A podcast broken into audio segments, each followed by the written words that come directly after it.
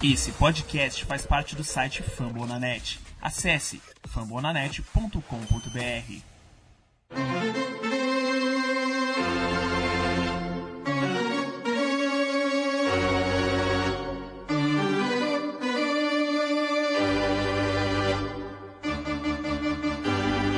It's time for Dodger Baseball.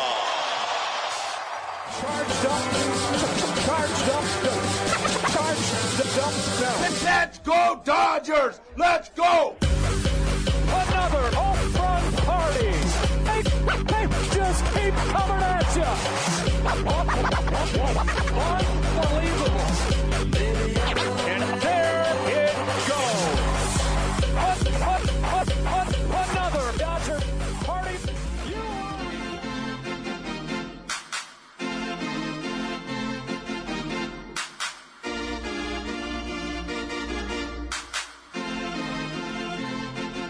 We are winning the World Series in 2022.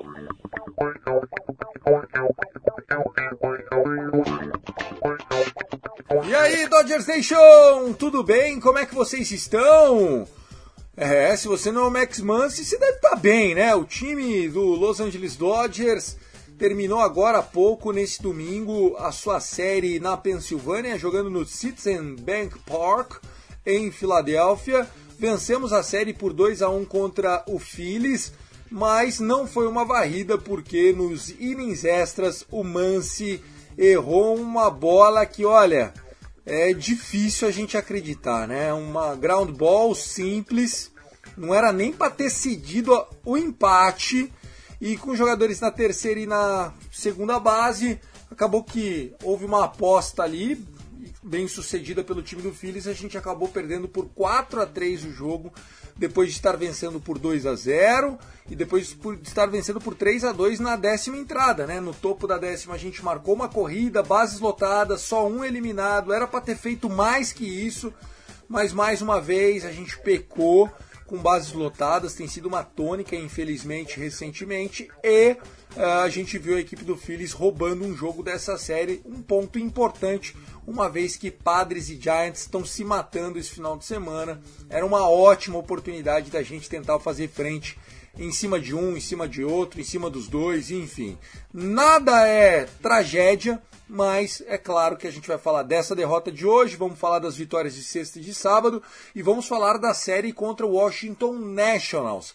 A expectativa aqui é que a gente continue o nosso objetivo de gravar série a série para você aqui no Dodgers Cash. Episódio 105, segue lá o arroba cast Dodgers e hoje com o retorno dele, o nosso arroba Dodgers da Massa, Fernando Franca na área. Salve Fer! Fala, Tiagão, todo mundo que tá ouvindo a gente aqui no Dodgers Cast. Uma semana boa para os Dodgers, né? A gente vinha né, de uma semana bem ruim naquela enfrentamento contra os Pirates, a gente ficou 2-5, mas essa semana a gente teve o Arizona Diamondbacks pela frente, uma folguinha importante na quinta-feira, a série contra os Phillies, poderia ter sido uma varrida, um vacilo do nosso Max Muncy, a varrida não veio, da mesma forma que nós vencemos com o walk-off em casa, evitando a varrida dos Phillies lá no Dodger Stadium. Hoje também com um walk-off, erro do Muncy, eles evitaram a varrida no Citizens Bank Park. Mas a verdade é que foi uma boa semana, embora, claro, perder da maneira como nós perdemos hoje dói bastante. Se dói para nós que torcemos, imagina para o Muncy que errou, o quanto que não foi ruim. Mas é hora da gente pensar no Muncy de forma mais carinhosa com ele e, quem sabe, um tempinho de banco para ele pensar na vida, Tiagão. É, eu acho que a gente tem que abordar isso sim, né? O, o- como que a gente avalia né, essa queda de produção do Max Muncy, uma produção ofensiva horrorosa e defensiva que parece ofensiva, né? Aquela coisa, né? Parece que tá indo, mas na verdade tá vindo, mas quando tá indo parece que tá vindo. Tá tudo ruim pro Max Muncy. Vamos falar disso, vamos falar de Tony Gonsolin, um bom jogo hoje. Vamos falar sobre o bullpen game que fizemos no sábado. Julio Urias, parece que tá recuperando um pouco a confiança. Essa é a nossa expectativa de que a gente consiga trazer é, bons resultados também na nossa visita agora a Washington DC. Então, fique pronto, nós fazemos parte da família Fumble na net. Começou o Dodgers Cast.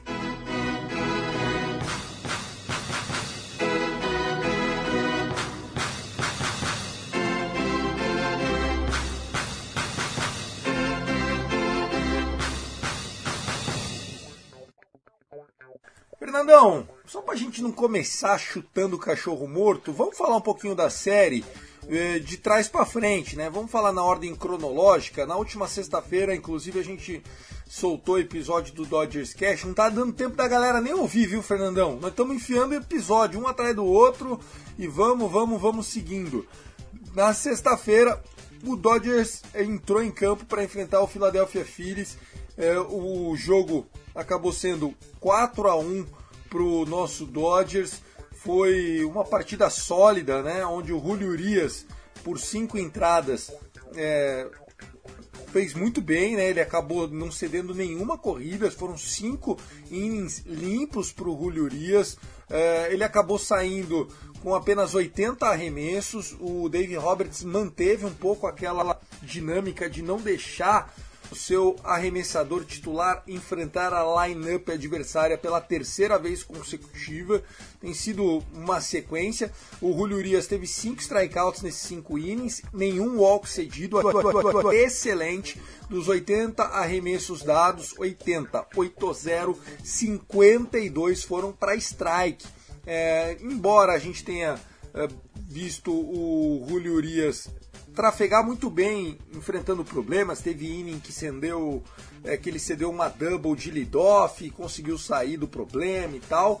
Uh, eu sinto um pouquinho que o, o Julio Urias é, tá próximo de virar a chavinha e ser novamente aquele pitcher que a gente viu ano passado. O ano passado ele foi espetacular, acabou com 20 vitórias e 3 derrotas. Esse ano ele está com 3 vitórias e 3 derrotas. Né? A save é, acabou sendo do Craig Kimbrell. Ele entrou para eliminar um out e mesmo assim conseguiu ceder uma rebatidinha. Vamos falar de Urias e a gente fala do Kimbrell na sequência, Fê. Tiagão, acho que o, o, grande detalhe aí dessa atuação do Urias fica por conta de ele não ter cedido nenhum walk, né? O Urias, desde o começo da temporada, enfrentando um pouco de dificuldade com a localização dos seus arremessos, é, alguns jogos cedendo bastante walk, né? Às vezes jogos com 3, 4 walks cedidos. Ele vinha de um start muito ruim na sua última partida antes dessa contra os Phillies. É, a gente viu o Dave Roberts começando a soltar um pouquinho mais Urias, né? Fazer um pouco mais de entradas e talvez é, esse número maior de entradas tenha é, cobrado um pouquinho de preço para cima do Urias. Ele apanhou muito no seu penúltimo start Agora ele volta para esse jogo de sexta-feira contra os Phillies, fazendo cinco entradas, ali o mínimo, né, para poder garantir a vitória, não só do Los Angeles Dodgers, mas também a vitória para ele, né, como uma estatística individual. E muito importante essa preservação para a gente tentar recolocar o Urias mais uma vez dentro daquele padrão de jogo, como você disse, espetacular que ele teve em 2021, uma temporada de Sayang sem dúvida alguma. É, na última start antes dessa ele havia saído com a loss, cinco corridas cedidas, se eu não me engano, e eu acho que o David Roberts pesou isso também, falou, puta, ele veio de uma start difícil, fez cinco entradas, estamos vencendo, 3 a 0 puta, deixa eu tirar ele agora para para ele manter uma ascendente de confiança. Rola muito disso, né, Fernandão? Ah, e sem dúvida, ainda mais porque você, eu acho que foi uma, uma estratégia interessante do Roberts, porque ele preservou duplamente o Urias. Primeiro, porque ele tira o Urias no momento em que ele está vencendo o jogo. Segundo, ele preserva fisicamente o braço do Urias. É como você disse, 80 arremessos apenas no jogo, é uma taxa ótima de strikes para 80 arremessos. Então, acho que é isso. É importante saber manejar com esses tipos de coisas, sobretudo porque Urias é um cara que precisa ter a confiança alta, né? A gente começa essa temporada de 2022 com Urias é, com problemas na bola rápida, ele mesmo declarando que não entendia o que estava acontecendo, ele não sabia muito bem o que estava se passando, por que, que a bola rápida ele tinha caído tanto de velocidade, tinha perdido tanto de rotação, e aí de repente, depois de um start ruim, vir para uma vitória, com um bom jogo, com um jogo sólido, garantido. É importante para trazê-lo para a próxima saída e aí a gente ter o Urias engrenando e voltando a ser o Urias de 2021. Acho que foi uma boa estratégia do Roberts e foi muito bom ver o nosso Mexican Boy novamente arremessando bem. É, eu tava tendo uma discussão sadia com o pessoal lá no nosso grupo do WhatsApp, inclusive um abraço para todos eles, né? Leonardo, André e toda a galera. E, e, eu tava falando que eu sinto que o arremesso do Urias esse ano tá um pouco mais lateralizado, assim. Eu sinto que é, ele parece que está fazendo menos esforço para lançar a bola, ele tem escondido melhor os seus arremessos, mas os, os, as fastballs dele, as bolas rápidas dele estão ficando penduradas, né? E, e é bom a gente ver que, por outro lado, os jogadores estão ficando off balance, meio surpresos com os arremessos dele, né? É, eu, por conta dessa discussão, eu até fui olhar o chart de arremessos dele e ele arremessou 26 slurves. A, a slurve que é uma mistura de slider com curve, né? Então ela é uma curveball que dá uma derrapada. Quando o cara é canhoto, cai para dentro. Quando o cara é destro, ela sai para fora. É muito legal esse arremesso do, do Julio Urias. Foi o arremesso que consagrou ele como um dos melhores prospects. Ele chegou, se eu não me engano, a ser top 3 Baseball América quando ele era é, da Farm System do Dodgers. E é, o Julio Urias é um cara que a gente tem muito medo de lesão, né? Se eu não me engano, ele veio de uma cirurgia há dois anos, né? A gente ficou sem contar com o Julio Urias durante um bom tempo, um tempo razoável, Fernandão. E não tem porquê a gente estourar o cara. Até porque a gente já está sem o Clayton Kershaw, então é, não, não, estou preocupado com o Julio Urias, com a queda de velocidade, esse tipo de coisa, mas obviamente que seria muito importante a gente ver ele recuperando é, o seu melhor arremesso, a sua confiança. Foi uma ótima oportunidade e a gente aproveitou a ausência do Bryce Harper, que querendo ou não, o Philadelphia Phillies sem o Bryce Harper, na minha opinião, é outro time, viu, Fer? Ah, é, né? Aproveitando ainda porque o, o Bryce Harper vinha, né, de. Tá, tá lesionado, de fato ele tá lesionado, ele é um cara que não tem jogado em campo, né? Tem apresentado apenas, se apresentado apenas como rebatedor designado. E ele que é canhoto, para poder pegar um arremessador canhoto, acho que a estratégia de mantê-lo afastado foi, foi interessante, tanto para preservar fisicamente o Harper, mas também para foi bom para nós, né? Porque a gente tinha sofrido muito com o Harper na série lá no Dodger Stadium. É, Tiagão, você falou aí da, da bola rápida do, do Urias, né? Vale lembrar que Urias perdeu muito peso na off-season, né? Ele fez um trabalho físico importante, é, perdeu gordura, ganhou massa muscular é, é, claro, né, a gente tem que entender como é que o jogador lida com essa mudança corporal, com essa mudança do organismo no release point, né, no lugar onde ele solta a bolinha para poder é, fazer o seu arremesso, é, talvez uma mudança na mecânica para poder preservar fisicamente ombro e, e, e cotovelo. Isso tudo é, é, é, algo a ser verificado pelo staff de, de, arremessadores dos Dodgers. Né? A gente já falou muito aqui do Mark Pryor, já falamos muito também do Dave Roberts, são caras que cuidam muito dessa parte técnica, dessa minúcia do, do detalhe do jogo. Então, claro, é, o, o Urias está se readaptando ao seu corpo, né? É um corpo que modificou muito, ele perdeu mais de 8 quilos nessa off-season. Então, isso pode estar tá causando algum tipo de alteração na maneira como o Urias se comporta durante os jogos, mas o que vale é falar justamente disso. A gente viu o Urias na sexta-feira com uma localização melhor, né, tanto que não cedeu nenhum walk, com a vitória, que é muito importante psicologicamente para ele, e sobretudo preservado fisicamente, porque só fez 80 arremessos. Perfeitamente. E o Keck Crimble entrou, né, ele estava aquecendo, Aí a gente marcou no topo da nona uma corrida. Aí Dave Roberts e a sua planilha chata, sua planilha magra, planilha lazarenta. Não, então já que não é save situation, não vou colocar o cara lá. Aí botou o Phil Pickford, que já estava aquecendo também. Ele entra, dá uma espalhadinha em farofa, 21 arremessos para eliminar só um caboclo, toma uma corrida. Aí o Kimball entra. Já entra numa situação que não é legal, né? O bom é você pegar vases vazias, e tal, para fazer o seu trabalho, já pegou um pouco de tráfego, sofreu rebatida, mas saiu com a save, beleza, tava feliz da vida com a save dele. É, no dia seguinte, tivemos jogo, né? O Los Angeles Dodgers voltou a campo no sabadão, venceu dessa vez de virada. Nós tivemos Daniel Hudson como winning pitcher, José Alvarado como lost pitcher e o Craig Kimbrell mais uma vez saindo com a sua save. Dessa vez um trabalho limpo dele. Fiquei feliz porque a gente já estava começando a contestar um pouco a qualidade do serviço do homem. Mas, é, fala um pouquinho de Craig Kimbrell. Eu tenho acompanhado as críticas, não acho que elas são infundadas, não, Fernandão. Acho que o torcedor tem direito de, de reclamar. Mas é, nós somos aqueles que já fomos é, um pouco rudes demais até com o nosso Kenley James. Né? A paciência do torcedor de LA ela já é diferente de outros torcedores, né, Fê? Uh, Tiagão, eu acho que é claro, né? O Craig Kimbrell ele está entre os melhores closers da, da MLB atualmente, tal, talvez o melhor closer em números da MLB atualmente. Claro que essa temporada ainda um pouco instável, né? É, esse, esse, esse fechamento, né? Esse save de sábado foi o primeiro save do, do Kimbrel com a gente sem nenhum tipo de susto, né? Sem colocar ninguém em base, sem ceder home run, sem ceder dupla, sem ceder walk.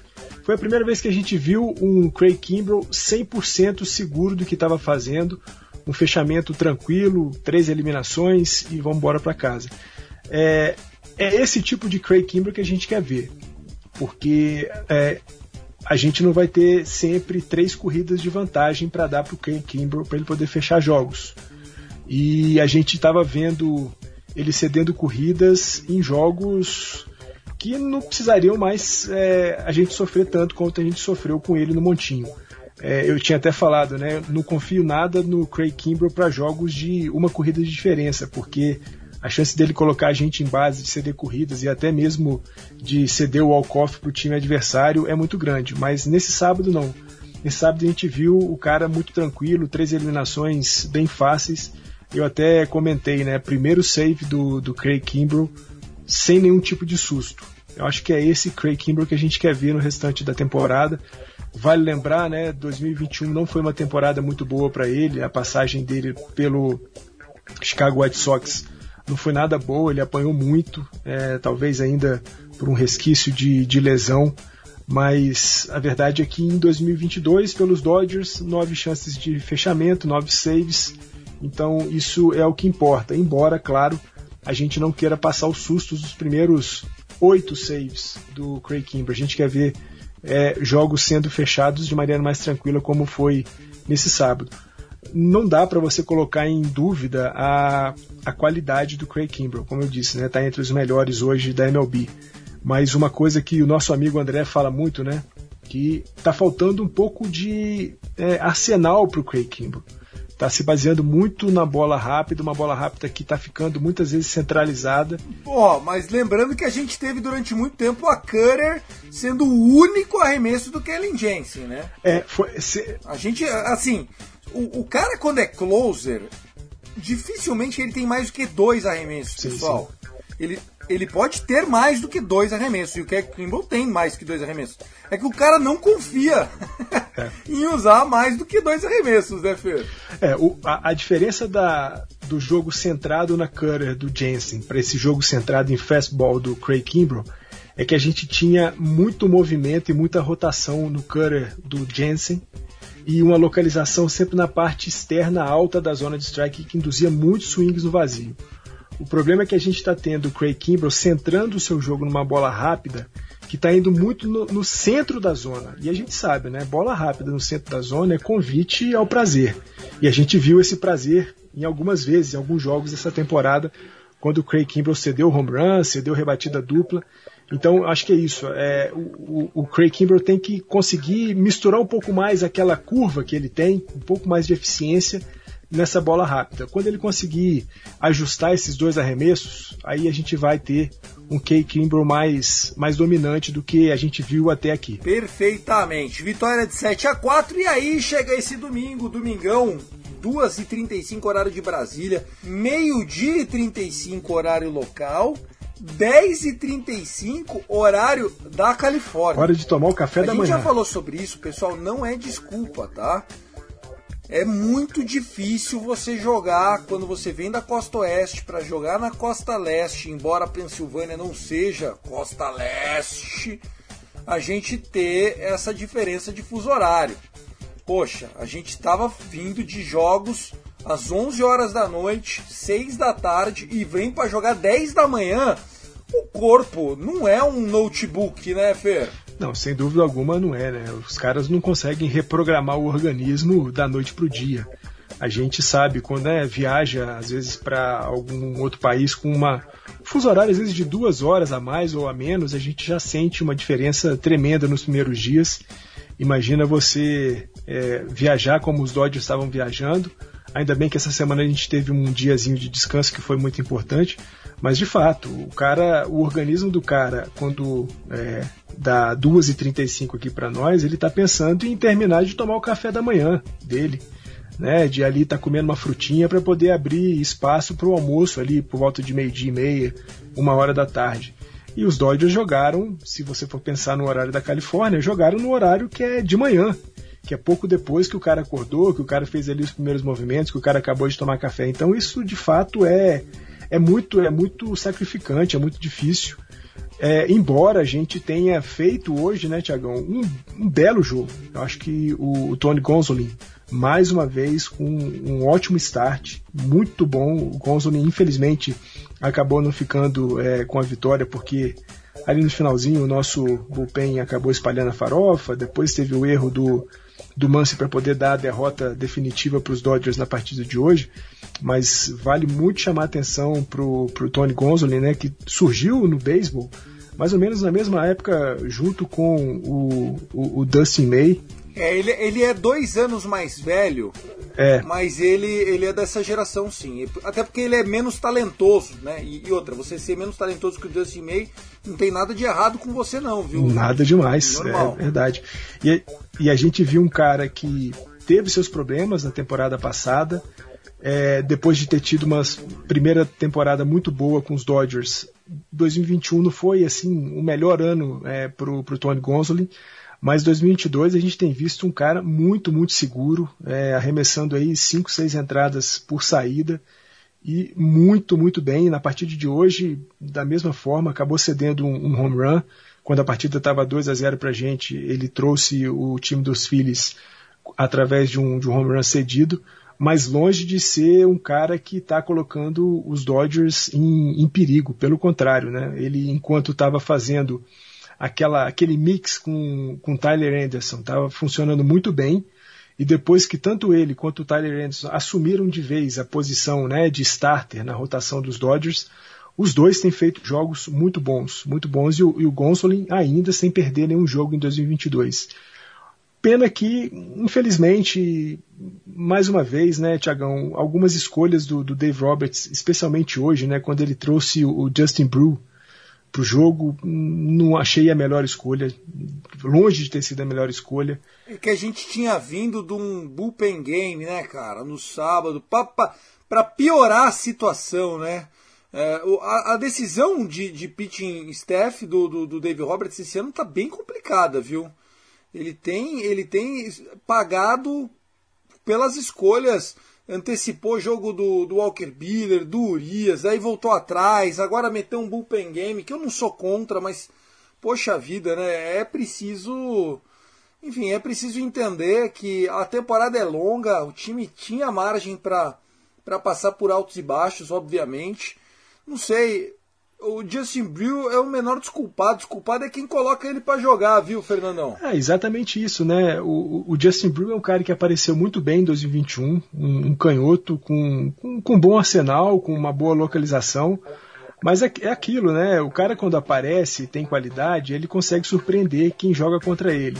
Esse ano o Justin Brew já não é mais surpresa, os caras já passaram a estudar o cara já tem lá no caderninho de todo mundo Justin Brew, como é que ele arremessa, como é que é mais ou menos a mistura de arremessos dele.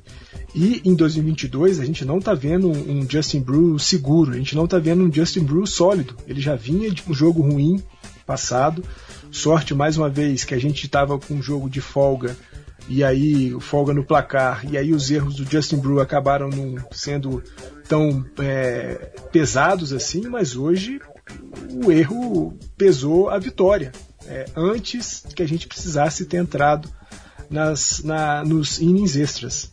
E como você disse, Tiagão, é, o, o Brew é o menor dos culpados porque quando você tem a planilha lá, como o Dave Roberts tem, e a planilha te mostra que o cara não está seguro, que o cara não está bem, o melhor a fazer é você não colocar o cara para jogar contra um time que, ainda que não esteja com uma campanha positiva, não esteja fazendo aquilo que se espera, é um time que tem muita qualidade no bastão. Os caras do time do Phillies têm muita qualidade de bastão, tem muita força. E aí ter colocado o Justin Brew foi, foi terrível. Ele é, colocou a, o time do, do, dos Phillies de novo dentro do jogo, embora depois o Yancy Almonte tenha conseguido corrigir o problema, mas ali no finalzinho, infelizmente, infelizmente, falo infelizmente mesmo, Tiagão, porque a gente sabe o quanto que o Max Muncy é um cara, foi tem sido um cara importante para os Dodgers, mas de fato, 2022 até aqui está longe de ser uma temporada aceitável do Max Muncy. E aí, para colocar ainda mais peso numa atuação ruim ofensiva quanto defensivamente, veio com esse erro tosco, né? um erro de fundamento, porque Ali era uma eliminação de bola rasteira que você faz todo santo dia, todo santo dia, e sem muito esforço, porque a bola já vinha pererecando. Você faz isso no aquecimento, é, né, pô? Você, a bola já vinha pererecando sem força nenhuma, coisa fácil para você dominar, apanhar com a, com a, com a luva, fazer a transferência para a mão nua, arremessar na primeira base, encerrar o jogo, garantir a vitória, a oitava vitória consecutiva, garantir a varrida na série contra os Phillies lá na Filadélfia, mas um erro que custou tudo isso. Um erro que custou tudo isso. E o que me preocupa mais, Chagão, é que é, o Mance tem dado muito, muita pinta de um cara que não está sabendo lidar com esse mau momento. Vale lembrar, né, um pouquinho na parte alta da décima entrada, os Dodgers estavam com bases lotadas, um único eliminado e o Max Muncy no bastão. O Max Muncy viu três bolas rápidas no centro da zona ele absolutamente não fez contato em nenhuma dessas três bolas no centro da zona. Acabou sendo eliminado por strikeout com uma dessas bolas rápidas que ele não conseguiu encontrar.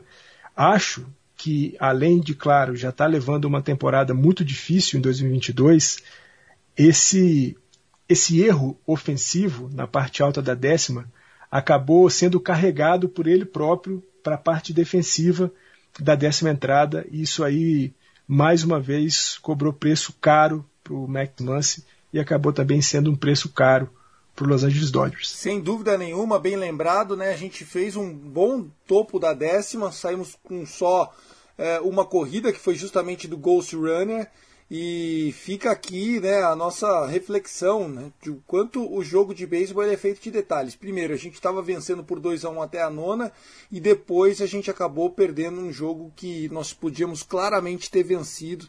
É, muito, enfim, muito ruim.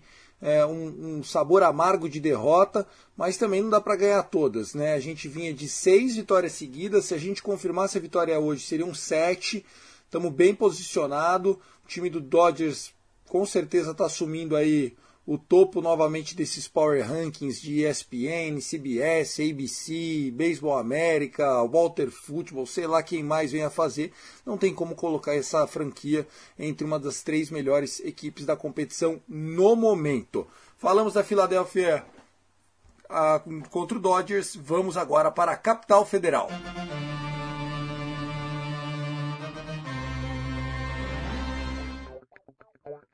Fernandão, começa, não dá tempo para parar, não tem como chorar. Aqui é assim, a gente vai uma atrás da outra, são jogos começando, lembrando, né, que a gente começou essa série contra o Phillies na sexta-feira depois de um day off, três jogos, depois nós temos três jogos contra o Washington Nationals, começando já nesta segunda-feira, e aí a gente tem quatro jogos contra o Arizona Diamondbacks também nessa road trip de 10 partidas consecutivas. Nessa segunda-feira teremos Tyler Anderson contra Juan Adon. Depois, na terça, teremos Walker Biller contra o nosso ex Josiah Gray. Legal matchup. E na quarta-feira, para você amante do Afternoon Baseball, 5 horas da tarde, Julio Urias contra Eric Feed. Passando rapidamente aqui, o que, você espera dessa série? Fernandão, Tyler Anderson, que se recuperou um pouquinho na última, na última start. Qual que é a sua expectativa para esse jogo? Tiagão, olhando né, o, a nossa, o nosso alinhamento de rotação, né, com Tyler Anderson, com Walker Buehler e com Julio Urias, e pensando na temporada que o Washington Nationals tem feito até aqui, eu acho que a gente pode pensar em voltar da capital é, estadunidense com uma vitória na série. Né? Falar de, de varrida é, é, complicado, né? até porque hoje o, o, time do Washington Nationals deu uma sapecada em cima do Milwaukee Brewers, mas acho que a gente pode pensar muito numa vitória na série, tem muita condição. A gente tem é, dois pitchers, é, especialmente, que a gente pode é, causar um pouco mais de dano sobre eles é o pitcher do primeiro jogo, é, que até esqueci o nome dele. É o. Como é que é mesmo? É o senhor Juan Adon. Isso, o Juan Adon e o, e o Feed depois no terceiro jogo. Acho que são, são, dois, são dois arremessadores que a gente pode, sendo um pouco mais agressivos no início do jogo, causar um pouco mais de, de, de dano e aí já trazer algumas corridas importantes para abrir uma vantagem é claro, né, o Josiah Gray é, é, é, uma cria do Los Angeles Dodgers, é um cara que a gente viu arremessar, a gente conhece um pouco ali de Spring Training, conhece um pouco de Minor League, mas também desses três que a gente está falando é o, é o mais habilidoso, é o mais talentoso de todos os, os arremessadores que nós vamos ver pela frente.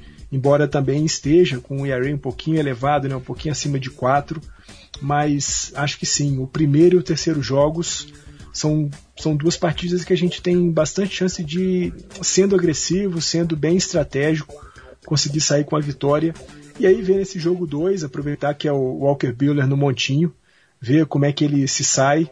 É importante trazer a notícia né, de que o Buehler fez uma sessão de bullpen para poder fazer alguns ajustes na sua mecânica e quem viu disse que as coisas funcionaram muito bem e o próprio Walker Buehler saiu muito satisfeito dessa sessão de bullpen que ele fez.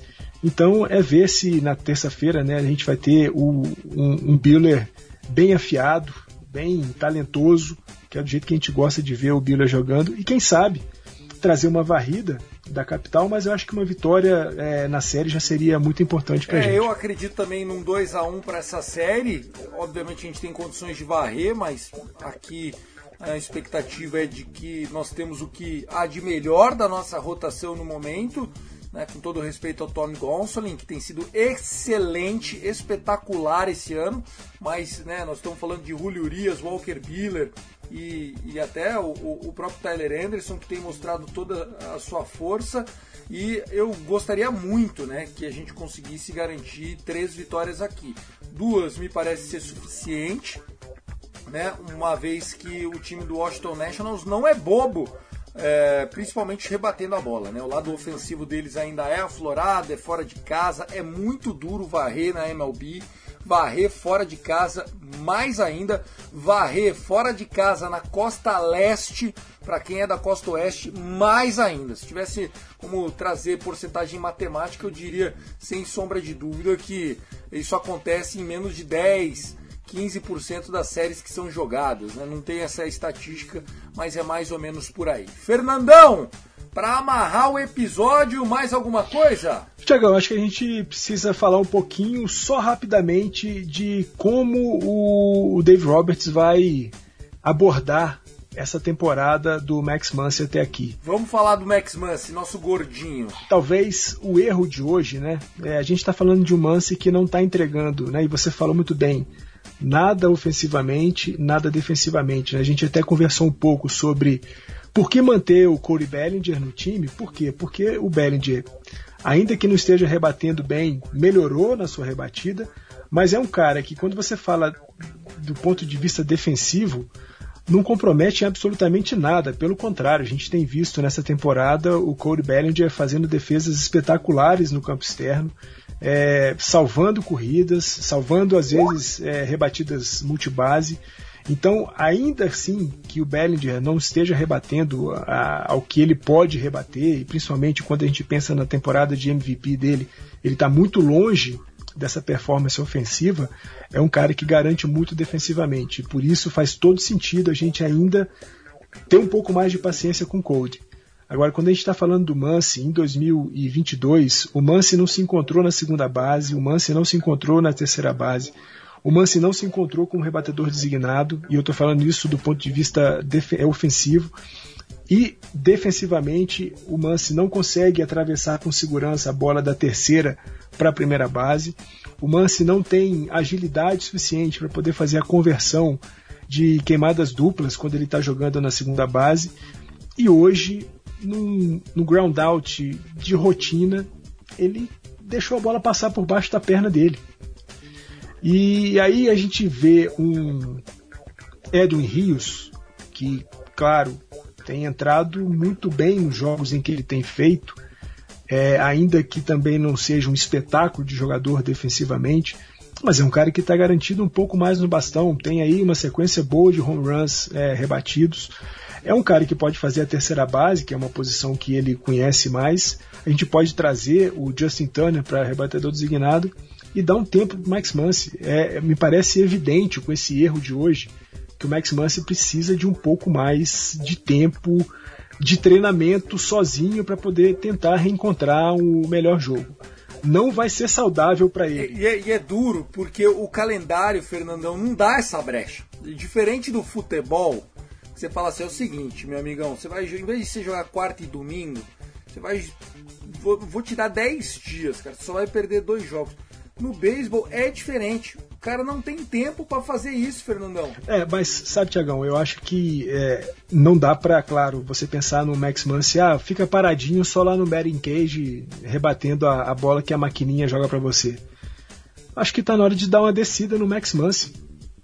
Manda o Muncy pra, pra OKC e vamos ver se talvez ele rebatendo contra pitchers não tão talentosos, é, e podendo trabalhar mais especificamente em cima dele, dos problemas que ele tem apresentado em 2022, a gente consegue trazer um Max Muncy rebatendo aí para pelo menos 21%, um cara garantido um pouco mais é, de, de, de, segurança defensiva.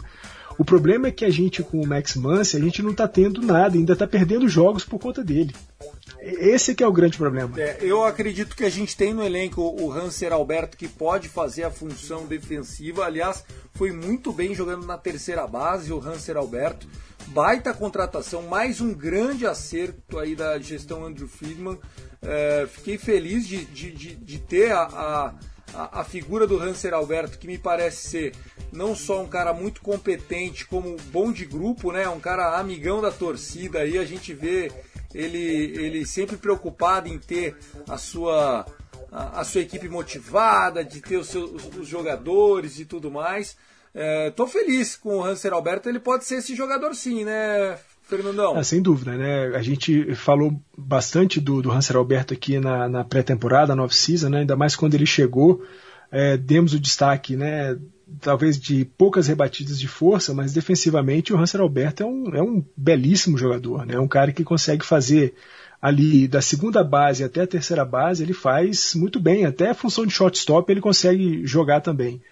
É claro, é, quando a gente está falando desse momento do Max Muncy, talvez a gente esteja muito mais preocupado em trazer um cara que garanta um pouco mais na defesa e tem uma produção ofensiva razoável, né, que é o que o, o Hanser Alberto tem apresentado em 2022, uma defesa muito sólida, o Thiagão deu o destaque aí da terceira base que ele fez, uma defesa linda, né, de, de mão nua, ele conseguiu atravessar a bola lá para a primeira base, uma belíssima defesa, e tem suas rebatidas, consegue algumas rebatidas duplas, consegue algumas rebatidas simples, é um cara que está rebatendo aí para casa, acho que de 25%, 26%, é, nessa altura do campeonato, para tentar dar um tempo para o Max Muncy pensar na vida e para que a gente possa garantir vitórias em jogos apertados, como foi esse jogo de hoje, de domingo, né, o último jogo da série contra os Phillies, acho que o Hanser Alberto é uma figura importantíssima. E aí fazendo essa mistura, né, com Edwin Rios, com Justin Turner e Hansel Alberto, para que a gente tenha o Mance podendo repensar um pouco o seu jogo, repensar um pouco a sua postura dentro de campo, porque de fato é, o Max Muncy que nós temos hoje, insistir com esse Max Muncy num lineup do Los Angeles Dodgers me parece ser uma teimosia estúpida. Quando você fala de um cara que está com essa produção do Muncy jogando com todo respeito no Detroit Tigers, no Baltimore Orioles, no Kansas City Royals, você até leva. Mas nós estamos falando de Los Angeles Dodgers, um time que vai brigar mais uma vez pela temporada 2022. Não dá para você ter um everyday player, um cara de todo dia, como o Max Muncy. Tá aí, desabafo do Fernandão, a voz da torcida do Dodgers no Brasil.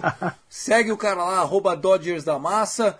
Fernandão, vamos ficando por aqui, episódio 105 para conta e a gente volta para fazer uma previsão da série contra o Diamondback, certo, meu irmão? Fechado, Tiagão. Um abraço para você, um abraço para todo mundo que ouve a gente e sempre Let's Go Dodgers. É isso aí, gente. Fiquem com Deus. Segue a gente lá, grupo do WhatsApp também à sua disposição. I love LA! Go Dodgers!